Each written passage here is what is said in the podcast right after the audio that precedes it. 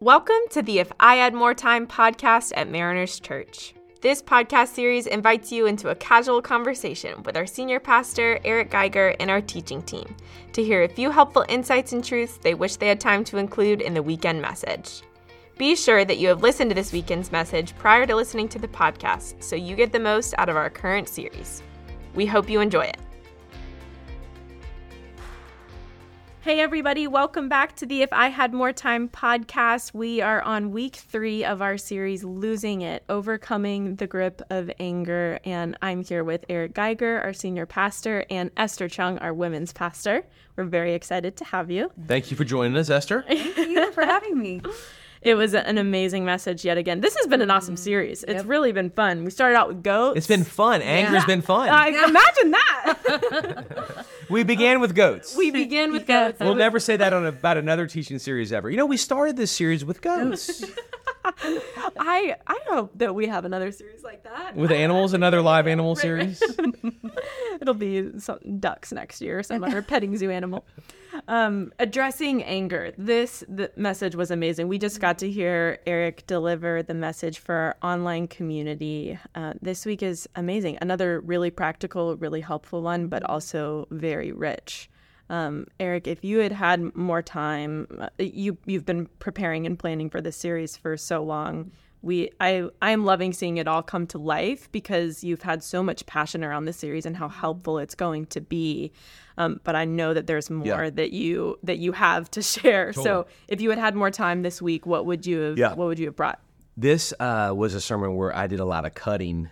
This could have been a really long sermon just because the text that we read has so much meat within the text, right? Right.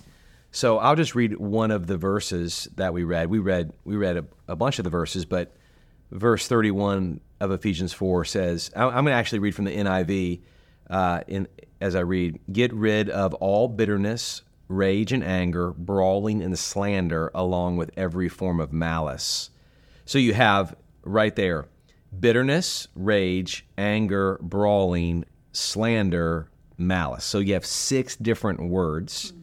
And the original language, each of those words is really powerful. So, as you know, the New Testament was written in Greek. And so, bitterness uh, in the original language, it, it means a burning resentment. So, when you are bitter towards someone, there's a, a resentment, but it's a burning, deep resentment. Like you're having a hard time moving forward because you don't just resent someone, it, it burns you, right? So it's a it's a really powerful word. Rage is a boiling, explosive action. Oh. So when somebody we, we talked about rage rooms, so that, that that's an accurate depiction. It's there's an action. So ra- Explosive. rage is an action. You're not only holding it in. You know, bitterness is you're holding this resentment in. Mm. Rage is an explosive action. So then you have the word anger in this passage, and it is a passionate, smoldering feeling of disgust. So that's a really strong concept too. That there's a smoldering disgust that you're feeling. Then there's brawling, and it's similar to rage in that it's external. It's a loud outburst with a loss of control. Then there's slander. In the original language, this word will sound familiar to you. It's the word blasphema. So it's where we get blasphemy from. And it's where you defame someone else because of your bitterness. And then there's malice, and it's ill will towards another. Now, if you notice in the passage we read, it's get rid of all forms of malice. So some scholars believe that malice is the overarching term, and that these other five terms are a, a, a display of malice because it's then get rid of other forms of malice. Mm-hmm. In other words, anger and malice, they're so comprehensive and so deep in your life that these five words bitterness rage anger brawling slander and other forms of malice that Right. That this is so destructive to you that it expresses itself in different ways. And so some some are more likely to have a burning resentment. That's bitterness. Others you know are more likely to be the hot-headed person who outburst. Others are more likely to slander or defame someone. But all of these things have to be removed from your life is what is what he's saying. So if i had more time i would have gone through each of these words just because the power of those words uh, i think by looking at those words in the original language you actually get a sense of oh man this is really severe Like the what right. what anger does to me is is, is severe. I I am thinking looking at each of these definitions some of them are this are are the people who are suppressing it's what they experience mm-hmm. and then people who are expressing it's what they're experiencing. Oh man, now I know? really wish I had more time on the sermon. That's really insightful. Like, totally. So some like of them have action. Yeah. Bitterness would be suppressing, uh-huh. right? Yeah. Rage would be uh-huh. expressing. The anger, the smoldering feeling of disgust would be suppressing. Brawling Yep. would be expressing. Slander Yeah. would be expressing. And then malice um, in in the original language is actually the word it's spelled K A K I A. And so when I one time in Miami when I was pastoring there, I, I walked through all of these words with the people, and our church had a ton of Hispanics in the church because Miami's you know so Hispanic. I, when I moved to Miami, uh, it was 14% Caucasian, and when I left Miami, it was 9% Caucasian. So it just continually became, um, you know, more and more of just all kinds of cultures, but a lot of Hispanics. So I made the joke that because in Espanol, caca is the word for like doo doo, you know, refuse, dung, whatever. And so I was like, so you got to get rid of your ma- malice. And the original language is caca. You got to get rid of, you got to get rid of the caca because it will mess with you. And everybody's like, ah. One sermon they'll never forget. They'll never forget that. My pastor said caca. He said caca. My pastor said the caca. Greek word. Don't forget. And I was like, guys, it was a Greek word. Yeah, It's a yeah, Greek yeah, word. I'm, I'm just, just, right. just giving you the original language. yeah. But the the reality of it, it does stink up your life, mess up your life, corrode your life. It it is you you do not want this in your life. Mm-hmm. Absolutely. Yeah. You when you read that Ephesians scripture and it you talk about don't give the devil an opportunity, a mm-hmm. question that popped up for me that Esther and I were even just chatting about like I'm it it got me curious why does what does the devil see as an opportunity in our anger? Like why why is that something that he Yeah. can get get our, a hold of our hearts with? What do you guys think? Yeah, I was just thinking about as when we were hearing you, you preach this message, I was reminded of the quote, um, the enemy dines on what we withhold from the Lord. And how anger is really um, um, an expression or of unforgiveness. And unforgiveness is the exact opposite of the gospel. Yeah. And so, if the enemy can keep you angry um, internally or externally, then he'll harden your heart slowly but surely. Even sometimes you don't even notice, and then and then that like distances your intimacy with the Lord. You forget to experience the gospel continually. I love in the at the end of the message you were talking about always remembering, like it's a continual thing, always removing, and so it keeps us from the proactive awareness of the presence of God, the voice of God in our lives, and Yeah. Mm. Christ being formed in us. And so I'm like, but it's so subtle. Yeah. Yeah. so I get why it says don't give the enemy an opportunity because once he gets in, Yes. you won't even notice it. You get you through a crack door of, of anger. Yeah. Yeah. I, I really appreciate Esther the emphasis of it moves us away from remembering the gospel because Yeah. I mean sadly in my life in seasons of anger or moments of anger I am not thinking of the Lord. Now, I'm talking about unrighteous anger, not the righteous anger, which we'll talk about more in a couple weeks. But the the unrighteous anger, or the or even the righteous anger that be, moves to being unrighteous, I'm consumed with that thing Yeah. or that person who's wronged me, and I'm not consumed with what Jesus has done for me. Oh, yeah. And so that giving the devil an opportunity on anger Mm. moves me into forgetting the gospel. Yeah. Totally. That's Mo- right. moves me into ungratitude. Yeah. I mean, you are not filled with gratitude and anger at the same time, right? Wow. I don't think it's possible. Wow. Yeah. Yeah. Not an unholy anger. No. Yeah. Yeah. No, I don't think so. I thought about um, one of my favorite Bible teachers is Beth Moore, and um, I heard her speak at a conference one time, and uh, she she had this quote where she she's in her Beth Moore way, like your your grandmother of the faith coming in, like get this down to the marrow of your bone. The enemy is not after your car, hmm. your friendships, your job not not even your relationship with your spouse. He's after one thing and that is your faith. Well, and it's that all of those other things are the conduit to which he can pull us farther and farther from god. So Yep.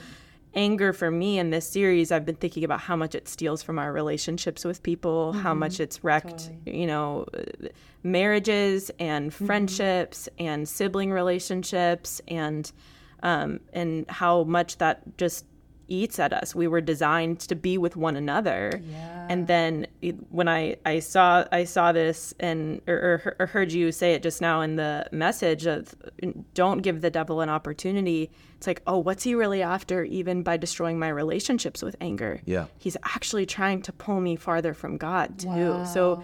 It's a massive opportunity for him whenever whenever I'm angry and whenever I hold on to my bitterness or my rage. Wow. And I wonder if anger is misplaced worship. Yeah. right? Like I know we're reading the book, like our staff is reading a book and it's talking about basically sin is misplaced worship. Yes. And if anger is a sin, it's misplacing, you know, or giving myself more authority to Yep. determine if something is right or wrong and holding on to the right of being offended and but that actually belongs to the Lord. Yes. And so, yeah, like wanting the enemy wanting to steal our faith, wanting Yeah. to steal worship. Yeah. Yeah. Wow. That's right. Um, Esther, you are a women's pastor. Yes, I am. we love that. We love what's going on in Mariners. That's Oh, I absolutely. know us too. Just had a, a crazy thing last night Yeah. with all of these women learning how to study the Bible So here. cool. So special. Um, we we've been chatting over this like maybe common misconception, right? Mm-hmm. About anger. Um, I'm thinking about movies, right? Movies, Yeah. shows. It's always the dad that loses their mind. Yeah, so I'm the I'm the only angry one in this conversation. Yeah, right. Like Esther and I are over Yeah. here and we're You never are so mad. sweet getting- and yeah, yeah, yeah, yeah. Halos mad. over right, her head. right. And um I'm I'm just curious like what what do we see and even I mean you've got your girl dad though like you you've got tons of women in your life Oh, that you're probably well acquainted with our emotions you know Yeah. like uh, Hey, I might have opinions, but I'm not saying anything. What all right, this will, just man. be, this will just be a conversation with Esther and I then. But I would just like to say I got a lot of girlfriends, all all sisters in my family. I I would say we're pretty angry too sometimes. For sure. Right? Like, would you say it's a misconception? Yeah, I think based on, you know, different cultures or different personalities, like anger is expressed differently or um, the norm of anger being expressed is different. You know, there are some cultures that are more expressive than and some cultures that aren't. Yeah. But, you know, I think the scriptures talk about how the Lord weighs the heart. And kind of, Eric, what you brought up with the different definitions of, of bitterness and like, yeah, whether it's internally held or externally expressed, God looks at the heart. And so, and, you know, I think if you have things that you love and um, you're prone to be angry, you know, um, and so, yeah. Yeah, totally. I th- I- we were talking a little bit beforehand that it's, and I, I wouldn't call myself like a therapist perspective or a professional view of anger. I'm just like walking through the scripture. But my casual observation, not not backed by research, is that people's expression of anger is more personality than mm-hmm. gender. So mm-hmm, mm-hmm. there's some there's some men that tend to suppress and some Yeah. men that tend to express. And then I'm assuming, and I'm based on what you're saying, that that's the case with women as well. That some may tend to suppress and others may tend to express. Yeah, Yeah. our life through actually through the series and going through the discussions, we asked, we went around and we asked all the husbands and wives, "Are you the one that expresses or suppresses?" And it was pretty even. Yeah, yeah, like The- it- it- amongst the genders. so, so, you'd have some guys that were yeah, yeah, and some women that were one or the other. Mm-hmm. totally. Yeah. Like some snap. See, it need, proves my need point. to talk about it right away. Yeah, Yeah. And some are like the hold it, hold it, hold it, and they're like, Yeah. "I've had enough." You Yeah. know? So That's good.